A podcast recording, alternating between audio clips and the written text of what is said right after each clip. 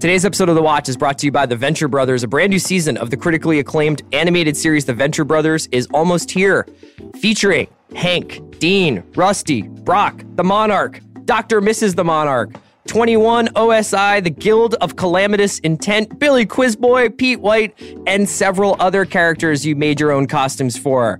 Watch Team Venture attempt to save their frozen butts from the icy chill of organized villainy. Laugh along as America's favorite family of super scientists collides with the inescapable agents of their own downfall. Learn along with the boys on brand new adventures like college, jobs, dating, and other skills you can't learn in your sleep. Created and directed by Jackson Publick, written and executive produced by Publick and Doc Hammer. The Venture Brothers, new episode Sunday at midnight on Adult Swim. Go Team Venture. I need support staff to clear the room. Stand up and walk now. Hello and welcome to The Watch. My name is Chris Ryan. I'm the editor at TheRinger.com, and joining me in the studio, my number one boy, it's Andy Greenwald. Too soon. Man, uh, Andy, we are here to talk about the finale of Succession, season one, and we're also going to be talking with the creator of the show, Jesse Armstrong, in a little bit. So that's excited. Really exciting. Let's just jump right into it, man. We gave this show the belt last week. Uh, it retained that, that championship with its finale.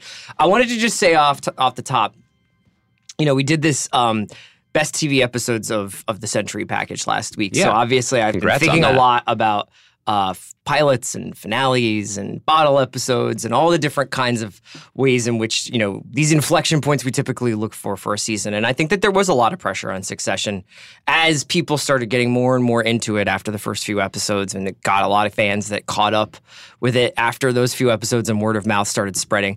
And so I think that there was a little bit of pressure, even if it was already done, obviously, to see where this show could go and whether this show could expand, would it contract, would anything, what would be the major turning point? And I have to say that I don't really remember a finale that felt so final and also opened up a world of possibilities like this. Um, it doesn't do something like Lost, where it's like there's a hatch. You know, there's not another company that we get introduced to. They didn't inter- introduce some huge twist. It just kind of shows the long term business as usual uh, rat fucking that goes on in that company and in that family. And I couldn't help but think of the not sound like Carrie Bradshaw. I couldn't help but think of the the softball game in the beginning and the boy that uh, Logan Roy. Um, they bring on to come play in the softball game, and then they pay off to forget about it. Well, because Roman offered him a million dollars. Yes, and um, I I thought about like the way that something that's good can also be absolutely toxic, Mhm. you know, uh, and it really came through with the Kendall storyline. Uh, which is obviously the main sort of thrust, unless you want to talk about Connor Roy 2020. Alan Ruck has his Hall of Fame reel now when it's time for Cooperstown, and God bless him for that. Um, here we go. This is this is what I have to say. Here we go. Um, this is a TV show that is built for 2018 and beyond. This is a TV show that is built for the short term and the long term. Episodes stood on their own. There were there were certainly high points within the episodic writing. This is a season, as you said, that could stand on its own. You could walk away after the end of this, but you don't have to. It is a remarkable remarkable success story and i'm ready now to turn the page on making the arg- making the case that you know it was a slow starter that it built after f- three four five episodes It found its voice. enough Yeah. of that this is a show that is it is completely rare these days I, it didn't used to be rare but it is rare at this moment in time in television for its um, curve to mirror kendall's heart rate after a late night visit with stewy Mhm. it goes up and up and up and up. And I think I, you know, I still think Austerlitz was maybe the best episode of the season, but I'm not so sure after this finale. The the di- the curve of this season was up and up and triumphant, and I am my jaw's on the floor after this episode. This was a phenomenal, phenomenal episode of television, and I want to talk about the heartbreak of the Kendall scene. I want to talk about the hilarity of Connor. I want to talk about, about so f- failed rocket launches? that's where I want to start because he, he, here's what I, I've been thinking a lot about. You you and the rest of the crew at the Ringer put together this absolutely spectacular package of the best episodes of the, of the century. I'm sure um, you know people will checked it out last week. They'll continue to check it out. I've obviously been thinking a lot about television too, in the process of trying Sure. to make it. Um, and one of the things I've been thinking a lot about is how serialized television is a cumulative medium. It's additive. Every episode gives you the chance to build on top of what was laid down before. Um, and what's always been thrilling to me about this is that it is a cumulative medium for the audience, for the creators and writers, for the actors who are learning more and more and having more of a base to build on over the course of one season or multiple seasons. Yeah, we talk about how shows teach us how to watch them all the time. Yes, Yeah. and I think that the goal, when everything clicks, the goal is when um, circumstances are surprising or even shocking, but the behavior and the reactions of characters feels inevitable. That's not the same as it being predictable. What it means is the choices that are made feel so true and baked in because of everything, all the track that's been laid down before. Yeah, can I jump And- in there for just a second, actually? Sure. before- Yeah, um, because I think that the b- best example of what you're talking about is that um, you don't have to be a television expert or watch a ton of dramatic TV necessarily, but anyone who's ever known anyone who has addiction problems or has struggled with addiction problems Uh-huh. themselves has known that the Kendall moment has been coming ever since he walked into that bar in New Mexico. Yeah. Ever since he asked for a non-alcoholic beer and they didn't have one, Mm-hmm. this is what was the going to be the end result of this season, and it was really just a matter of how bad was the collateral damage is going to be, and it actually turned out to be as bad as it can possibly be. Mm-hmm. If you're talking about hitting bottom, he literally hit the bottom of a pond, you know, and And so left someone there. yeah, and so that was to see the patience and to see them play that both for frankly laughs at certain times like in Prague. I think that there was a lot of comedy to be derived from it. Cocaine is funny like when you when you film it and do it in certain ways like in in television it's like a funny it triggers funny moments in shows and in movies. It's also just absolutely destroyed. It's destructive. It it will kill you, and if it doesn't kill you, it can devastate everything around you. Um, and to watch that arc down was exactly what you're talking about. Yeah, and I I want to um, specifically I, I- I wanted to talk about there's a micro moment and a macro moment. I think you've you've correctly identified the macro of this. Um, the the slow slow devastation of Kendall, and to your point about how the drugs work.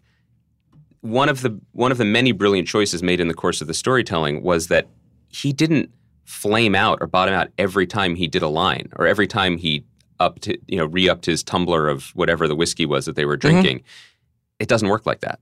He had a fun time, and then he had a bad time, and then he had an okay time, and mostly he was still the same guy, but fraying at the edges, and then all of a sudden the bottom fell out. The moment I was I was building to um, in the micro in this episode was Roman in the bathroom with a rocket launch. Um, he watches it in silence. He reacts in silence. He washes his hands thoroughly and sort of rubs his eyes and exits the bathroom. And in that moment, I just felt complete zen with the universe and the universe of storytelling and television. Because what I felt in that moment was the complete synchronicity of a writing room, of a creator, of a director, mm-hmm. of a set designer, crucially of an actor and of an editor. There obviously was conversation about how to play all those moments, but it didn't feel like there was any conversation. It didn't feel like there needed to be any conversation because everyone knew who this guy was and what to do with it. Um, I love moments like that. But the Kendall story, of course, is the story of the season. And it played out in so many astonishing ways um, because it was a slow motion car crash, except for the actual car crash, um, because it was a series of terrible decisions, um, because it felt both shocking and inevitable. And throughout it all, Jeremy Strong's performance is steady, precise, astonishing, and the direction um, captures him in a way that the show intends to capture him, which is to say, he is a boy. Oh yeah, He is a the way he ran away from the car small crash. boy. The way he ran away from that car accident is like a, the way a child runs. Just like kind of jogging with his arms moving really fast. You know, he may think that may, maybe that's supposed to be some sort of like Stealth shit. Yeah, or some sort of you know 22nd century uh, f- physical trainer showed him how to do it that way. But it reminded me. I I know that Dustin Hoffman is his favorite actor, Jeremy Strong's favorite actor. It actually reminded me a little bit of the gait that Dustin Hoffman has in Marathon Man. Yeah. But in fact, it looked like a child running away. I thought that the um, the way in which Kendall, Shiv, and uh, Roman, their wedding night, was all very illustrative of their characters themselves. There is a degree to which um, those people are constantly putting themselves in and taking themselves out of the game. The, Mm-hmm. the great game that that Logan just talks about, like come play the, you know, he- it's all a game for I him. want you back in. Yeah.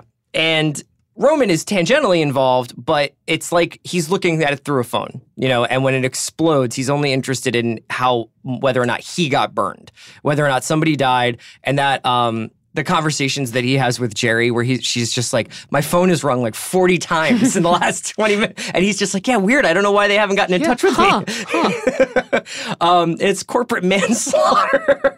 Yeah. Um, With just a couple thumbs. But he doesn't ever get dirty. You know what I mean? And that's what allows him to be this princeling above it all. Everything is bullshit. I have a personality disorder shitbag. Mhm. And Kendall, over and over again, exposes himself. And that's why he gets destroyed. I also really like the fact that Kendall is not a damaged genius. Mhm. He is not, uh, you know, Jim Carroll in the Basketball Diaries. He's not even Jesse Pinkman, really, who has a lot of potential if only he could get clean and apply himself. He's a guy who essentially can't handle the world, which is what happens to a lot of people who are addicted to drugs. It's they use it because they can't handle the world necessarily. also coddled rich dolphins. It, it's a it's a it's a, it's a thread between all. of Yeah, but I think that there's probably similarities between what happens to Kendall and what happens to a person making thirty-five thousand dollars a year. You know what I Fair. mean? Like I think it's I think that there's coping mechanisms for the ordinary stresses, and you could see that both in celebration and defeat, Kendall would turn to drugs. Mm-hmm. You know, he wanted to celebrate winning the bear hug and getting it across the line, Yep. and then he needed to. Uh, you know, he needed to keep going down as the the dread built that his father was going to mount a defense. You know, Mm-hmm. um, the person who kind of knows how to play it best of all is Shiv. Shiv fucking Yes. Roy. You know what I mean? Who even on her wedding night is unflappable in any different direction and is able to handle um, the fallacy of her marriage, the a power move on a political candidate who's going to run for president, and th- her you know her family's sort of self destruction. hmm Yeah, a- absolutely. I mean, I think, by the way, shouts to newly minted watch superfan J. Smith-Cameron for yeah. correcting us and saying it's Sarah Snook. Sarah Snook, Gerri Godmother reached out. The Gerri. Godmother reached out on Twitter. God bless. J. Smith-Cameron, come on desktop. We want you on here to talk. Um, by the way, I love that the people who are ombudswomen on this podcast for pronunciation are the great actress J. Smith Cameron and the legendary casting director Alexa Fogel. I'm sure 80% of our audience is like, that's not how you say that word, but they just let it go. they, they, they, they, they, they reach out to tell us. Um, one of the things that I was hoping f- for from this show, um, when I heard that it was announced, when Adam McKay was was a part of it, um, obviously more than just a part of it, it, it comes from his company. He's executive producer. He directed the the pilot. Um, was that he would get into a space that I think has been a hobby horse for him in the last few years, which is that the air is different when you are have the altitude of the, the, the super rich. There is a different gravity. It's possible even the gravity doesn't apply. All of the rules that we think govern us, govern us as humans seem to be bendable at a certain price point. And I really appreciated the slow way that was revealed to us over the course of this season. In the case of Tom, who who's you know partly due to Matthew Mc, uh, Matthew Macfadyen's performance, is still deeply human, um, and we see all sides of him. He's just a Midwestern guy who has flown very very close to the sun here, and as he says to cousin Greg earlier in the season, being rich is fucking awesome because you can put a napkin over your head and eat a baby bird at a Right. restaurant. Um, you can do whatever you want, is what he says when it's fun. And then his face when his wife on their wedding night says, Love is an illusion and traditional marriage is for suckers. It's, and that's just a word we use, and but it includes all these different things. it's yeah. all bullshit. and he's and, like, no, love is love. and you see his face and you also see him question it Mhm. and adapt because when you are that far up and your compass starts spinning, you can accept it. And maybe there's new opportunity here to step on the neck of someone else. And Right. that gets him through the night. That same idea of there being a different morality and a different gravity certainly applies to Kendall and our relationship with him because there has been a level of, because this is television and the people making this know it's television, you get affection for characters you spend time with, whether they are, quote, likable or not, whether they are good people or not. And the best shows don't worry about that and don't have the characters look in the mirror and ask Yeah. that question. So it understood that we would kind of, against our better interests, hope that Kendall gets away with it. and then actually start to feel like he's going to get away with this. He's handled it yeah, as he gets fairly well. When he goes out to find that guy and he's asking, he's trying to score. I I was like, well, okay, so you know maybe he just oversleeps the next day because they had set up like, well, you know, You they want him to call, times, they want us to check in at two and four and six, and I was like, okay, so maybe he's just gonna like black out and maybe he misses a little bit of it, but then he shows up or you Or know, I- crazy I, don't know what shows I was thinking. You know what I mean? Because part of the issue with Kendall is that, and this is what I was meaning, like he's not some like damaged genius who's just it's like when he's ever confronted with the opportunity to speak for himself to blow somebody away with his vision for their company to be a father to be a be husband good at any to be this. any of this it's like the the circuitry gets overloaded Mm-hmm. and that was the you know all he could muster against logan ever was you're a fucking beast now points for being succinct. That Mhm. really summed it up. He is a fucking beast. But you kept waiting for that Aaron Sorkin takedown. Mm-hmm. That like you and then just this bullet pointed and completely waterproof argument against Logan Roy's leadership of the company and the family. And it's just not there. It's just not there. There the the memory is full and it's full of drugs probably, but it's like he's never actually had to do it. And that is fascinating to watch. I don't know how sustainable it is to mm-hmm. watch, you know, but it, it's fascinating to watch. Your point about these people who are basically so rich that they can bend reality is very well taken. It's people who look on a screen and see a rocket explode and then wipe the corners of their mouth and go back out to a party, or people who just decide after one conversation with a senator that they're going to be the president in 2020 to keep the good seed. the, the, I mean, the, the, the ego is astonishing, but also the central premise of the show is laid bare in the finale if it hadn't been before, which is why is Logan Roy successful? What Yeah. is he good at? Well, he's a monster. That's what he's good at being. He is an absolute unkillable savage. And that is not getting an MBA from Wharton. That is not having good interpersonal skills. You know, that is not good um, putting pin in things and, you know, let's let's bounce it around the room for some ideas. It's none of the jargon or corporate speak or any of the things that the people vying to take his seat uh, think are necessary to achieve that seat. You just have to be a monster. And Kendall, who by the way isn't good at anything really, Yeah. is certainly not that. So that's the futility of this. And you know, that's another sign of a good TV show or a good drama when all the characters aren't wrong. You know, the things that Logan says about his children are monstrous things to say to children.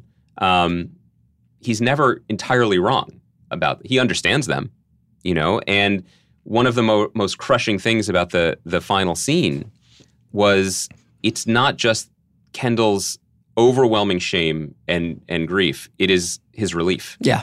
and it is this feeling that Logan, even as he waves to his butler over his son's shoulder, that Logan is at peace because he's not comfortable with rivals or adult children.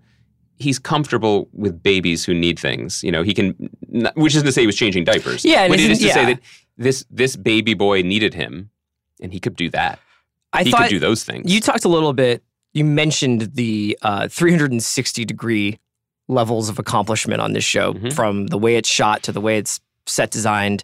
I wanted to say a, a special note for how they dress Kendall in that scene because he looks like a little boy that's been dressed up for a Sunday morning breakfast at a wedding. Oh my God, His, his, little sweater. his shoulders are so narrow and he small. looks like they they really they accentuate how much taller Greg is than him in the line. Mhm. And when the guy comes for him, um, and when they bring him in with Logan, and Logan's in there with that crackling fire like he's a fucking duke from the 19th century.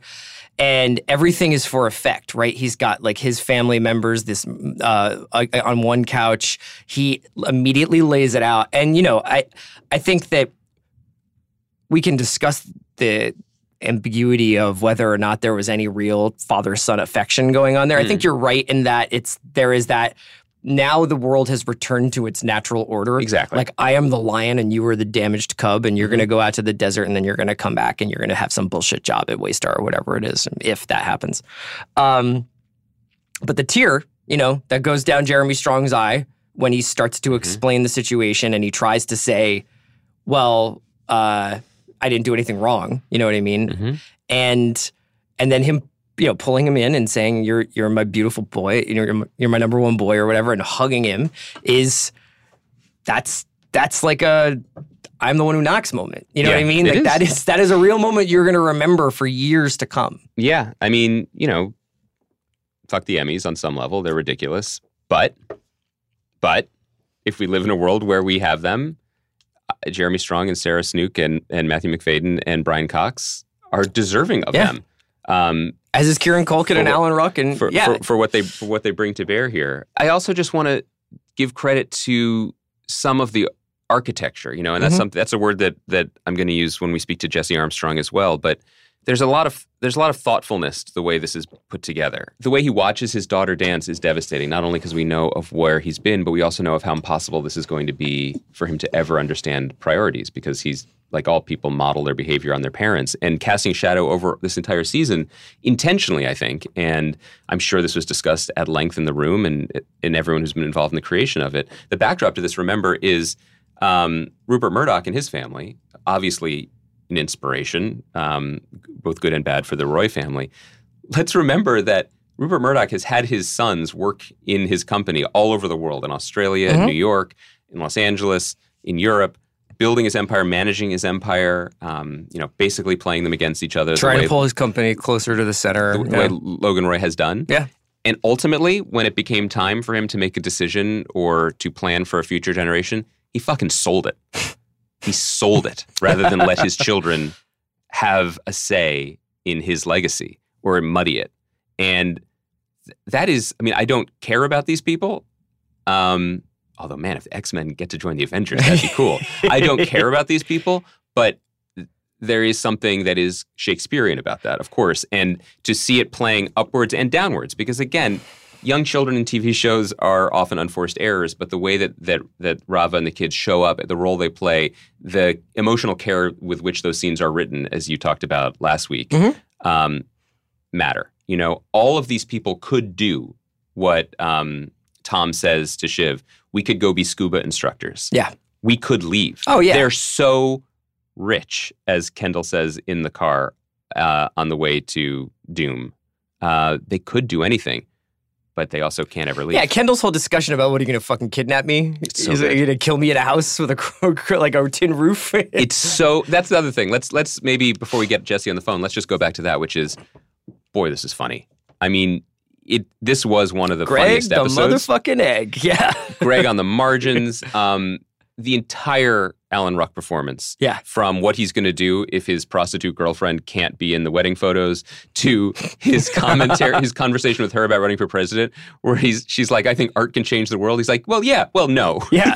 I could I could outlaw art. I could That's, that's the power of the position. I could outlaw art. And the sense that, you know, he presents himself as this Mr. Cool guy in the desert, you know, who's Yeah. separated himself. But of course, he is more fucked than any of them in his head. Yes. The thought of losing his fortune, losing his power, they all still want it. And Right, because they say it's like our inheritance is tied up in stock in this company. Like this company, you want to tear it down. You want to make it this new thing. That doesn't work for us. because we have our lives and how we want to use it. And in that scene, the image is painted like a Renaissance painting Right. with this background. Um, and then, you know, finally, this was also these these last two episodes were the ones where I realized why. By the way, this this is this is great. This is a great show to be on HBO because all the conversation that's been happening about. You know, is when AT and T buys the network, is HBO going to be more like Netflix? Is it going to start going for quantity over quality?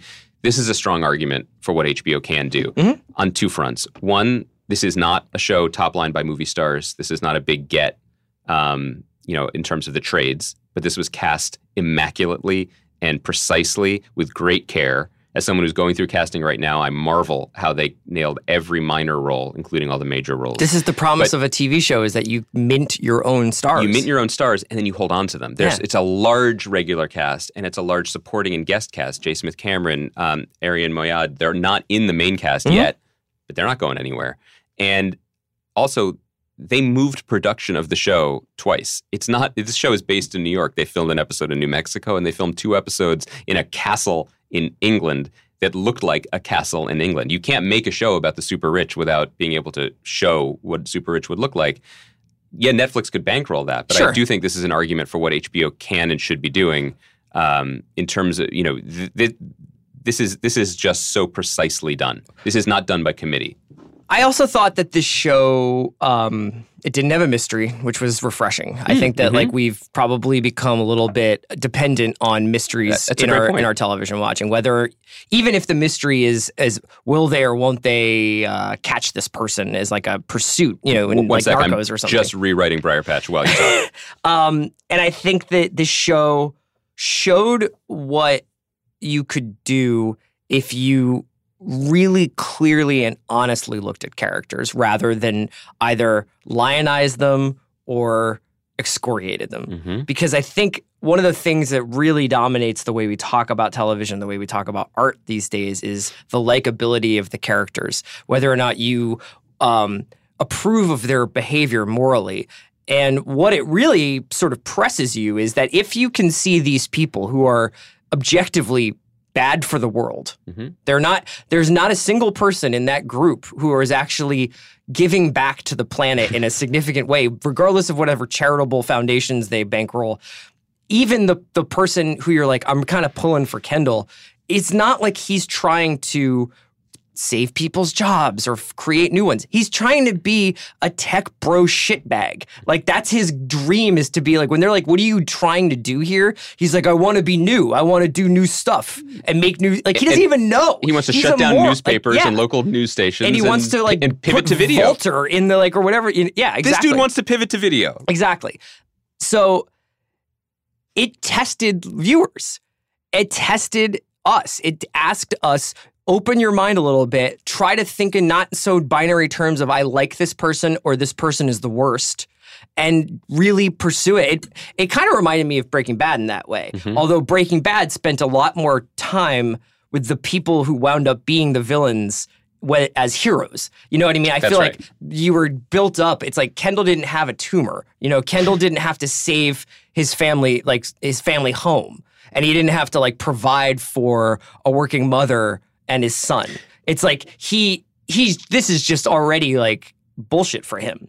No, the the, the details are actually the, the character learning details actually often go in the other direction, which is to say, on a much more basic show, um, the the lone interaction between Logan Roy and the waiter would not have played the way it was. The waiter maybe would have tried to rob him or said something rude to him or been a you know ninety nine percenter or something. In fact, he was just a normal person doing his job who poked the dragon at the wrong time, and the dragon breathed fire on him and changed his um, changed his his itinerary and changed his life. Yeah.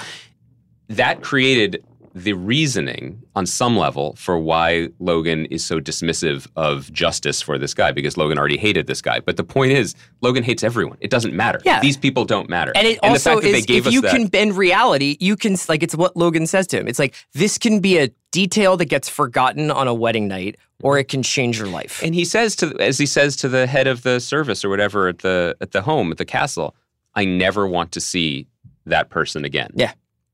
He deep sixes him from reality. Right. He gets a sweetener. The kid is like, I'm kind of like, I got well paid to be like, like eradicated from this business, basically. Yeah. I mean the lesson is never bring horse tranquilizer to work with you. I just feel like that's never gonna end well.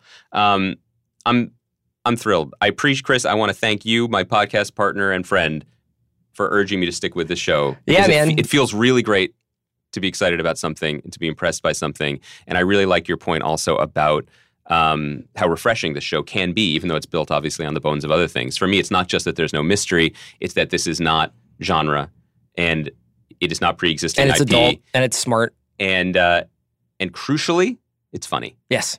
All right. Let's talk to the person who made it all those things, Jesse Armstrong. Today's episode of The Watch is brought to you by SeatGeek. Buying tickets can be complicated and confusing, but there is a simpler way to buy with SeatGeek. SeatGeek is the smartest, easiest way to get tickets to every type of live event. Whether you're catching your favorite musician on tour, shopping for the perfect gift, or searching for a last minute deal to see your favorite team, SeatGeek will help you find the best seats at the best prices, fully guaranteed. And nothing beats being there in person for the biggest plays of the year. And SeatGeek will get you closer to the action for a great value. I have SeatGeek on my phone, and it is by far the easiest way way I found to shop for tickets. I can be anywhere, and with just a few taps, I can instantly find seats. I actually just use SeatGeek to buy tickets to the LAFC game uh, in a couple of weeks. It's really awesome to use. I love going to these soccer matches, and SeatGeek is how I, I get my tickets. If you're in LA, please check out LAFC. SeatGeek is designed to make your ticket buying experience easier than ever. SeatGeek saves you time and money by searching multiple ticket sites to compare prices and find amazing deals.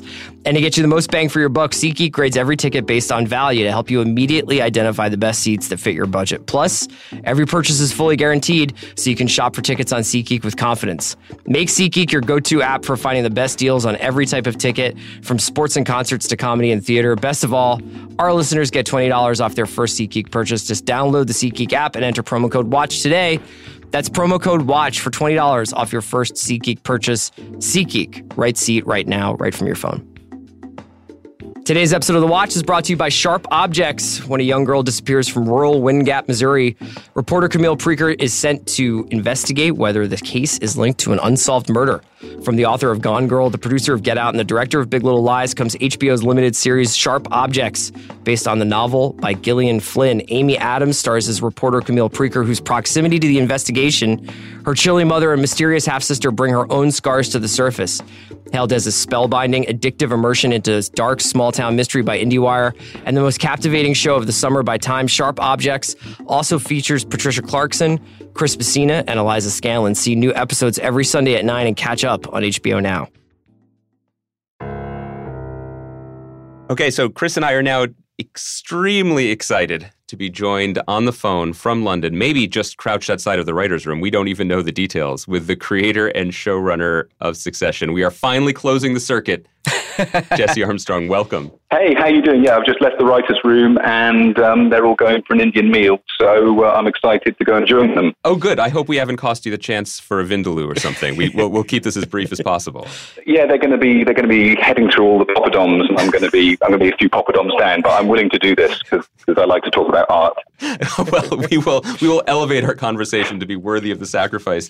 Um, congratulations, first of all, on a tremendous first season of television. We obviously are enraptured by it, and I know a lot of our listeners are as well. Thank you very much. I'm really, you know, it's a um, interesting tone. I think it's uh, uh, has its challenges for people to to get to grips with what you know the, the, the tone that we went for and the, the people that we portray. But um, uh, we felt that there was interesting stuff in there, so I'm glad you've responded to it. Well, I'm, I'm, I'm glad you brought up the, the potential difficulty and hazards here. Um, we do want to talk about the finale while we have you on the phone, but since we do have you, we wanted to go back a little bit further and, and talk to you about how you found your way into this project. I think the question that I'm sure you wrestled with um, and are still wrestling with how to make a compelling drama about people, A, who can do anything, and B, people who are widely loathed by I don't know, 99% of the world, particularly at this moment. Um, how did you choose to find your way in? What was interesting to you? And then how did you lay down your stakes in, in, in with this first season, the type of story you wanted to tell? Yeah, it's an interesting question. I think part of it was I totally ignored some of that. Like, I don't think I realized that um, people would have a bump or could have a bump around the pe- around these kind of characters. I, I think maybe you know, the shows I like watching are about interesting people, and I'm I'm not, and it may be a quirk of character. I'm not super personally. I don't think judgmental. I mean, I make a judgment on whether who I um, find appealing or not, but I, as a viewer, I don't think need. You know, I don't feel like it's sports, and I need someone to get behind. Um, I think other people have a different a different take on that. So so part of that may just be a deficiency deficiency of me as a writer. You know, the other stuff I've written has been, you know, some of it has been uh, a sitcom and more overtly comic, and maybe you're um, you don't have the same requirements as uh, in an hour long piece. Anyway, I don't know why I don't care too much about that, but I don't, and I hope that other people feel similarly that they want to see interesting people um, doing to the to the other point um, you raised, you know, doing interesting stuff, and and and that's what I feel the show is about. Is it's about really interesting stuff, like why is the world the way it is? Um, politics, culture, media come into that, and this show is a bit about politics and culture, but very much about the media and the, and the climate created by big figures we're surrounded by. Jesse, I wanted to ask you specifically about how you paced the season and structured the season uh, and the episodes themselves as well. But after watching the finale, I couldn't help but think about maybe there being this overarching spine to the show was the relationship between Logan and Kendall, and specifically almost the way that neither one of them could ever have not only power, like power, but also health, even at the same time. As Logan gets stronger throughout the season, recovering from his stroke, and then comes back, it's the it augurs the sort of decline of Kendall uh, around around the Austerlitz episode. Could you talk to us a little Yeah. bit about that central relationship and how you structured the season around it? Yeah, I think so. I think I can. Um, as I as I talk, we'll find out whether the words have any use. Yeah, I guess we, we were we were not unaware of a symphonic kind of thing of exactly as you put your finger on it, and it's never that much fun as a as a sort of showrunner, creative person to try and decode your own stuff. So there's certain bits that in a way I don't want to talk about because I don't want to think about too much. But I think it is true to say we're not we weren't unaware of exactly what you suggest, which is that there's something slightly mysterious and unnerving about the way that there's only so much cake and it gets distributed in this season between those primarily between those two. Obviously, it's a it is an ensemble show, so and, and I think you will feel that there are other people around who want a slice of the cake, but but it, it feels like a pretty zero sum game, and I think you know what you've identified is true. I think Roman just wants the icing. I may be wrong about that. yeah, he's not he's not going to help you as he with the uh, yeah with the dry fruit cake. He's all about the icing. I think um, uh, one of the Chris and I talk about this often on the podcast. One of the great joys of television shows, especially when they're getting started, is the way um, a show with a very uh, strong sense of identity and tone will teach you how to watch it and what to appreciate it and what to look for and how to understand it. Uh, Succession was absolutely fits that category. Um, I did wonder though if you went through a process of finding your way as the audience did, because um, I'll cop to being a, a, a slow adoptee of the show. It wasn't really until midway through the season that I realized, oh wait, I'm completely compelled and, and fascinated by the show. I, I I had felt that I was on a, more of a fence prior to that. Um, but I think in my experience watching it, there was a palpable sense of uh, you and your writers gaining more confidence in who these people were, certainly in the actors understanding who their characters would be and could be, culminating in a moment that I just thought was so small and so perfect and representative of the synchronicity you all seemed to achieve, which was Roman watching the rocket launch in the bathroom wordlessly, washing his hands and walking out of it. It, it just seemed like he under Kieran understood it, you understood it in your script, the director, everyone seemed to get how he would behave, and, and you showed it to us. Yeah, I mean, I don't know on that one. It, it, I think it could be, it could um, smack of arrogance to suggest this, but I feel a bit like we did. I think we did know, and I'd be curious. Uh, I'm, I'm pretty open to criticism and reassessing my stuff and thinking about it in different ways. Relatively open, he claims, but um, I, I, I think I am.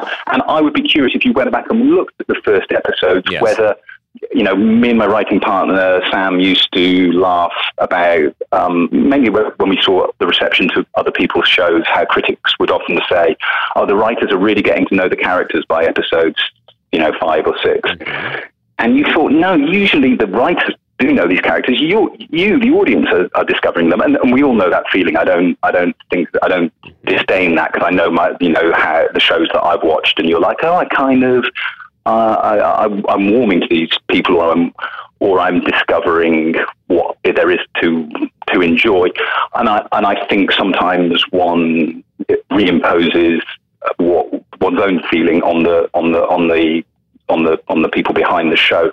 So mm, I- may be wrong, but but the but I think most of that stuff is there earlier in the season. That's my that's my feeling. I- but you know, I- well, I think- trust trust the tale, not the teller. I think you might be right, and I even said that last week on the show that I would like to revisit and to see if now that I understand fully and I'm invested, if I would watch them, if they would play differently for me. I think you may be right. I, I'm also wondering if maybe you're just so peckish for the Indian food we're denying you that, that, that you want to be disagreeable. I'm not, I'm not sure. It's He's one- got. He's just seeing non I dance in could front of his eyes.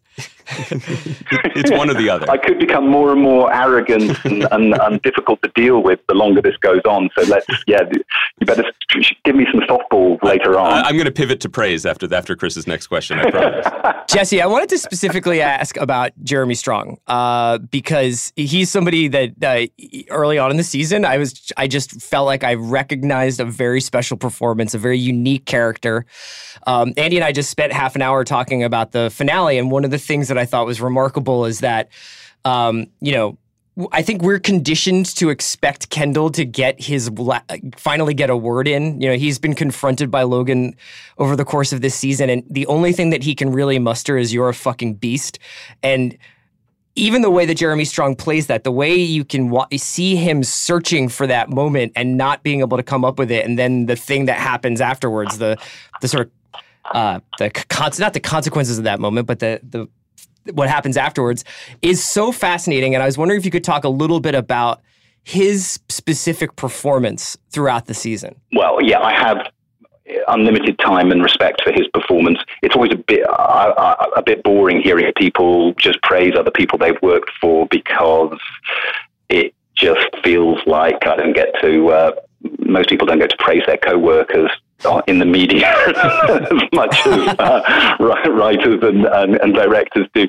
So yeah, I, I, I, I, guess I guess what I would like to say is something thrillingly um, incisive about how particularly brilliant he is. But I feel like I'm just going to gush the kind of warm, we had such a nice time on the shoot uh, kind of bullshit that you get when people talk about what a nice time they've had on the shoot. So what, uh, I guess I guess he's super committed. He's like uh, he's intellectually engaged with the material. He knew he knew everything that this guy would know. He'd read all the books. He'd been to lots of the places. Uh, he was, you know, somewhat method in terms of his keeping the appropriate distance from other cast members and even writers and myself in terms of wanting to fully inhabit the, the role. And so, yeah, you know, um, uh, I, I was I was he, he's an incredibly smart and uh, brilliant actor. So, so yeah, he, he, he, he, he, he, in moments like you say, with the, you know, when he, when he has that sort of element of confrontation with it, with his dad, I think, uh, uh, hopefully we did, we gave him good, good ammunition on the page, but like with all really good performances, he's, he's, you know, there's, he, there's an iceberg of, of his work um, below the surface. Yeah, because he can't articulate. You know, throughout the throughout the season, but really in this final episode, that incredible walk he does in the beginning once he gets the bear hug letter, the run back from the yeah. car crash, the confrontation, and then the sort of coming to Logan as a son to a father at the end, you know, he's not doing a lot of the talking. He's processing, but Jeremy's such like a elaborate performer. You can kind of see him running all these emotions just in his eyes. It's remarkable. Yeah, no, I think you're right. And You just t- you turn the camera on for that stuff and just and if it's there you get it which is and it's amazing if it is there i wanted to talk to you jesse a little bit about um, how you like to work with your writers how you build the architecture of these episodes because they are so expertly constructed and i i am sure many of our listeners know um, although some might not that you've also you've written in for many shows in, in, in, different genres and styles. You wrote one of the finest episodes of Black Mirror, An Entire History of You. Uh, you've worked with Armando Iannucci at length. You've worked on Peep Show and Thick of It. Um, so comedy, drama, sci-fi, um, and now this amazing hybrid of everything. Although with the rocket explosion, I guess there's no sci-fi as of yet. Anyway, the, the, but just in terms of constructing the episodes, because I think about an episode like Austerlitz, which until the finale I think was my favorite of the season. Um, you have this incredible ensemble. You put them in tight, very specific circumstances, and yet you find time for every character and every pairing to have value. Every scene adds something, whether it is information, whether it's exposition, or more more often it's just character and humor. Um, I'm thinking of the great scene between Marcia and Willa, characters who are not hmm. necessarily in the starting five, yet are essential to our understanding and our enjoyment of the show. Well, thank you. That's nice of you to say. And we do do a lot of hard work, you know, like a lot of writers' rooms. We we spend a lot of time together breaking the stories. that my fellow writers are incredibly talented. I've got a really extraordinary group, and that Austerlitz um, was written by Lucy Prebble. So uh, you know, a lot of a lot of the um, credit is just down to me me being around really talented people who then write really great episodes, and, and, and we've helped to do the create the, the shape of the plot together. And I guess that, you know, I've just come out of um, the end of the first part of the process of doing season two. And yeah, the thing that strikes me is it's, it's um, and this goes for the season and the episodes of, of that continual, it's just a continual kind of um, respiration of like keeping it big, honing it down, getting, making sure you think big, coming down to the details, remembering you can throw it all away, um, but what how's this scene going to work? You know, what's the art? What are we saying about this character, this world, and what um, very specific physical or emotional beat are we enjoying? And in in the moment, so so that's that's the heart of the how it feels. I think in a in a in a in a writing room that's working well, you'd like let's keep all the possibilities open, but let's make sure we know exactly how they're walking down the corridor. You know, um, and and and and to make sure that you have a propulsive, interesting plot in the episode, but just as you say, that that often the moments you kind of remember for what from one's favorite shows are not necessarily the most propulsive kind of plot beats. They're the they're the, they're the instructive um, character moments that you that hit home partly because they you know have that odd relationship that life does that they don't really fit or they're the opposite of what you thought would happen. It's, so that's that's that's that's how it feels is, is is that is that duality of trying to keep it open and, and honing honing in the whole time. Tying tying that question into the finale um, obviously I think we have Alan Ruck's Hall of Fame reel for when he goes to, to Cooperstown but just the, the turn where Connor, who is, so, uh, you know, we're at the point with these characters in just a short season where we're excited for each of them to to to take a turn, to show up on camera, to have something to say, particularly to party. And you have so many great parties in this season.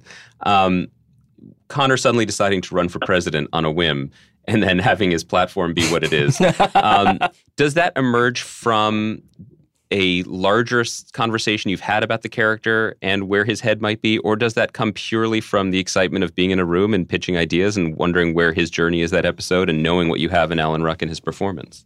A mixture of both. I mean, uh, that wasn't. I mean, I could imagine a version where um, I guess I wrote that episode to, where I just threw that in, and then uh, had been, I, you know, I hope this lands, uh, and another writer might do that in another episode but with that, that was a plot line that we've we've been discussing for a long time. You know, it always it always um, amused us and felt, although it's quite um, big, it felt like you know it, the idea of somebody who's really done nothing wanting to do the biggest job um, is amusing, has some resonances maybe in uh, American life, mm-hmm. and uh, so so that was that was a um, that that that one was actually the sort of plot line that um, was probably up on our whiteboard all the way through. We were when we were like desperate to do, and uh, it was like, well, we it feels like it's it just about fits in here.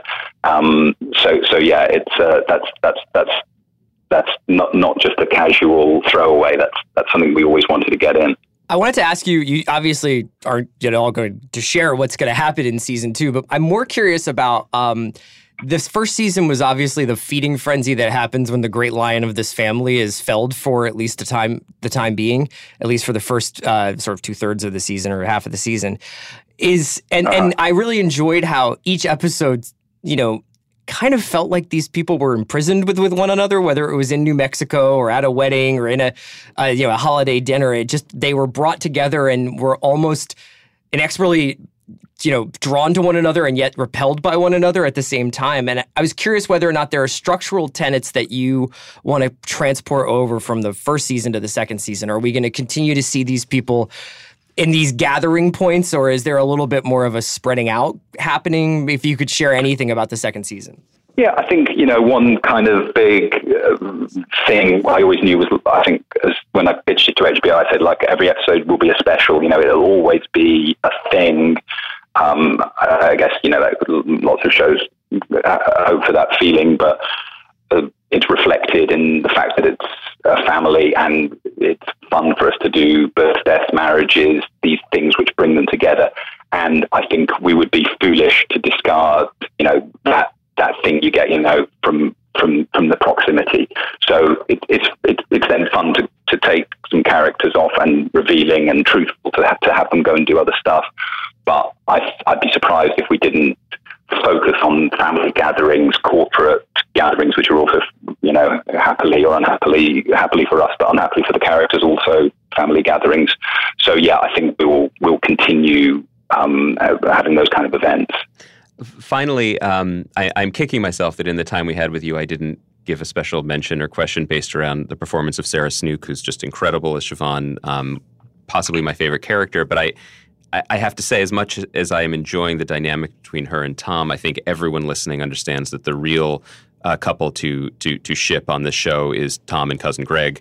Um, can, can, can, can you talk about the uh, the origins of the of, of that magical pair, uh, the potential future of that couple, and just the, the chemistry. Was it there from that first table read, or, or, or did it build over time? And will you give the viewers the Fly Guys spinoff that they're looking for oh. in the Succession expanded universe? Exactly, a web series maybe. we did cut away to the Fly Guys. We had some material on the cutting room floor where we cut away to the Fly Guys and saw what they were up to in their diner, but um, we, we never it never quite it never quite made the cut. Um, Tom and Greg, I think they I think um, the actors uh, did developed a, a, a, a fondness for that relationship. Uh, through the season, which was fun to see happen. I think um, Matthew and Nick kind of enjoyed the way they interrelated. They were, I think, they were the most likely to. Um, uh, you say corpse as well, don't you? In the US, for when for when someone unintended uh, it laughs without meaning to on set. Do you say corpse? I don't think so. No, I, I think we say break. We say breaks. That's, that's, yeah, break. Yeah, that's it. So they would be the most. They would be the most likely to break.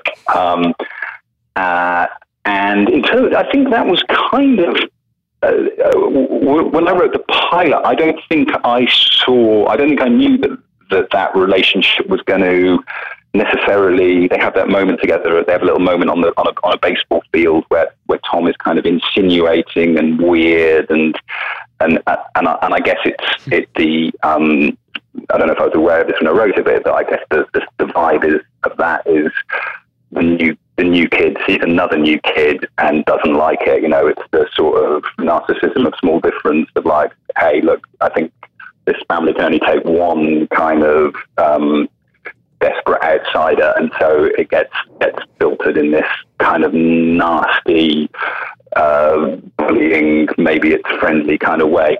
And um, and I think once we did the writing room, we all um, hooked onto that as a as a as a thread that we could follow. And um, just finally, now you're, as you said, you you've just stepped out of the writers' room. You're about to be released by us towards your your your your dinner. Um, this does feel a little bit cruel, almost holding you. But uh, I did have to ask if, if you could relate to your mindset right now, as you've just begun the process of season two. You're you're with the writers to Kendall's arc during the season. Are you making a pitch to dust in your mind? Are you working out to age inappropriate hip hop? Are you rem- have you just emerged from a swamp where you've killed somebody? You know, feel free to find your own moment. But I'm just curious if we could have some insight into where you are as the showrunner of this, oh, of this God, series. Yeah, that's that's that's a very cruel question actually because because you know, as any writer, you guys will know you you you you don't really know where you are. You think right. you you keep on thinking you're taking over the company, and then you look back and you realise that you were um, that you were pitching pitching to some. Uh, to a, to a startup who had no interest in you. Mm-hmm. So yeah, it feels it feels good right now, but I'm very i will be very um, aware that when I look back next week, I may have seen myself driving through New York, um, singing along to music that was only playing in my ears and making a fool of myself. So, um, yeah, it's, it's a long road. Well, Jesse, we're excited to, to walk it with you. Um, thank you so much for taking the time. Thank you for a tremendous season, and please enjoy a mango lassi on us. Yeah, congratulations. It's an incredible, incredible achievement. Thank you. That's really kind, gents. I'm going to go and have three nan breads on your on your time. you deserve it. Take, Take care. care, man. Bye. All right. Cheers. Thanks a lot. Bye bye. Thank you so much for listening. That was Jesse Armstrong. Uh, thank you so much to him for coming on, showrunner and creator of Succession. It's been a blast talking about this show this season. I can't wait till season two. Andy? Chris, what has the belt now? Uh, I I think until further notice, it's just Roman watching the rocket launch and then washing his hands and walking walking away. Uh, congratulations on your corporate merger and your wedding and your bear hug, Baranski. Stay out of the pond, Baranskis. We did it.